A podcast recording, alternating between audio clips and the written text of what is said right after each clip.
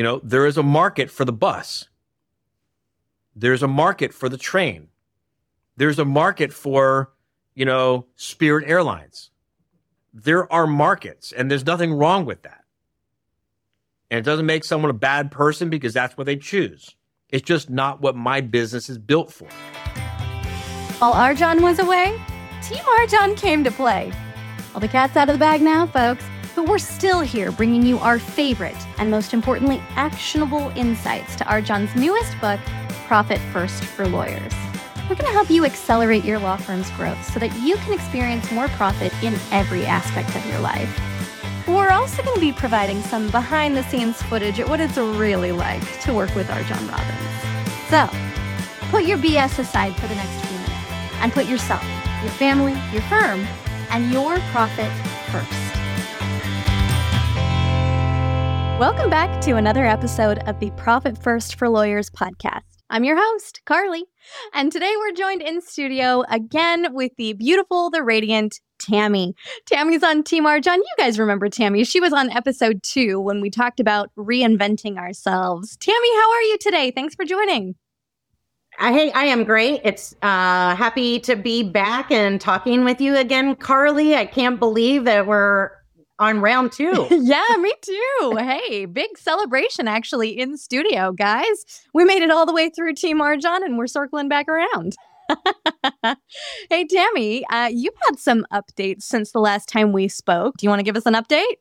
Sure, I'd be happy to. So, the Profit First for Lawyers book, as we all know, will be officially launching very soon our goal was to sell 10,000. But, you know, what's super exciting was we crushed that goal by Woo! not double, but 25,000 books that were sold. So I have stepped up to manage this project and assist in getting 25,000 books out the door. So, Tami, what is exciting to you about this particular project? Thanks for asking, Carly. Um, one thing that really excites me about this project is just how successful it has been to launch this Profit First for Lawyers book. So now that you've chosen a project, what was particularly interesting about this one? What made you choose this above the others? So I think what was really interesting was the opportunity to work with the members. You know, I've been behind the scenes on Team RJon and we have a community of over 700 members. And coming from my background in hospitality, you know, I was always involved with people. So that's what really, really intrigued me about, you know, getting involved in this project. You've been very tight lipped. What are we watching today? RJon is talking about money objections, and I'm just going to leave it at that. Oh, let's roll that clip. Listen, there's cheaper versions of everything that I do, much, much cheaper versions. My business is not built for people who want the lowest price. My business is built for people who want the very best service, the best value, the best results. That's not for everyone, and that's okay. You know, there is a market for the bus. There's a market for the train. There's a market for, you know, Spirit Airlines. There are markets, and there's nothing wrong with that. And it doesn't make someone a bad person because that's what they choose. It's just not what my business is built for. I'm suggesting you could have the same conversation. Right. By the way, people who build businesses for the masses have the same problem. When someone comes and says, wait a second, but that doesn't have all the bells and whistles and luxuries and conveniences and things as a Rolls Royce. And the answer is, well, that's not my business. My business is not built for the Rolls Royce crowd. My business is built for the Volkswagen crowd. Oh, well, I'd love to buy your Volkswagen if only it had all these things that you can only put into a Rolls Royce. I'm sorry, that's not what my business is for. My business is for the Volkswagen crowd. No one escapes this conversation. Everyone has to eventually have this conversation with their clients and their referral sources who is your business for? Oh, nice. Okay, so then what about this was really interesting to you? So I chose that clip. I've shared in the past with everyone about my background in hospitality. I worked at a private member only club and we weren't for everyone. You know, we really focused on delivering great service, um, bringing a lot of value to the table. And I think that's really why I connected and aligned with this. RJon starts this clip with, we're not for everyone. And, you know, I think it's awesome how when he started his business, he was able to really identify who's his ideal client. Who does he want to work with? Excellent.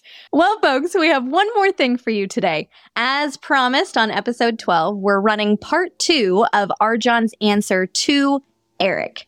So if you didn't watch episode 12 and if you didn't see part one, you probably want to check that out. But for now, let's go ahead and roll this clip. How have you incorporated profit first slash caps into your budgeting? So I think what you might mean, Erik, is taps, not caps. Taps is the target allocation, cap is the current allocation, or maybe you do mean caps. Anyway, um, how have I incorporated that into my own budgeting? That's the question. Yes.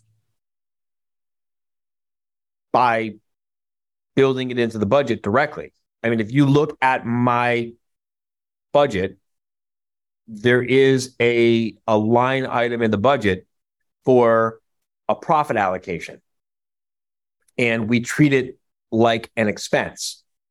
We treat it like rent. It gets paid month after month after month. It just comes out. It's right there in the budget.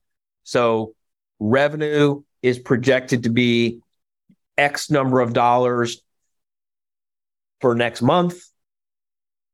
We have a line item in the budget for the profit allocation and the tax allocation, which is just a formulaic relationship between the target and and what we're projecting the expense to be, and then all the other income, then all of the other uh, expenses, and then when you get to the bottom line, it's projected to be basically zero. If we in fact hit the revenue target. So let's say our revenue is use a round number, a million dollars. If we project the revenue for next month will be a, million dollars, and we're at a 10% uh, profit allocation cap, then the line item projection is $100,000. And then another $50,000 for taxes and then the rest of the P&L budget, the rest of the budget is basically the same. The difference is at the bottom where you see P or L, profit or loss, it comes down to zero because we scoop the profit off the top. Now, of course, reality happens and you didn't gross a million dollars, you grossed $1.1 million. So instead of taking $100,000 out, you take $110,000 out and hopefully get down to the bottom. It's still going to be zero.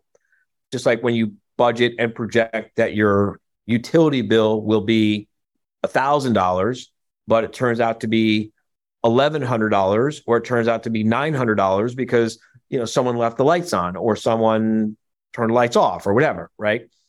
And that's why you have to use your budget variance report in conjunction with your projections. So you've got your projection of what you project, expect, anticipate, hope and pray your revenues will be. Based on that, this is what we're projecting, hoping, expecting, hoping and praying our cap will be. And then the next month, we say, this is what we projected, first column in your budget variance report. Second column in the budget variance report is what actually happened in reality. The third column, of course, is the percentage difference in why. The next column is the explanation of why you think it was different than you expected. And then the final column is, of course, what are we going to do about it? Right. And sometimes the answer is change our behavior. Goes back to the beginning part, right? But it's it's just built in as two extra lines at the top of the budget and the P&L. All right, guys. Well, I hope that that was super helpful for you, and I hope you liked our little bit of behind the scenes surprise magic, as I mentioned last time. One of the major things that I have learned since that call is when you're going to take a call with RJon Robbins, always be camera ready. and that's what we have for you today. I hope that this episode has been really helpful for you. I hope you've learned something new. Be sure to stay tuned next time as we go into part four of our seven part series on the seven main parts of every successful and unsuccessful law firm. You don't want to miss it. As always, I'll be spilling some really hot tea, so make sure that I see you there. And remember that if you have a burning question for RJon, send us an email at podcast at profitfirstforlawyers.com and we'll be sure to get that question in front of him, and I'll be camera ready next time. Thank you for joining us on another episode of Profit First for Lawyers. If you're enjoying what you're hearing, tell a friend. And buy your copy of the book at profitfirstforlawyers.com.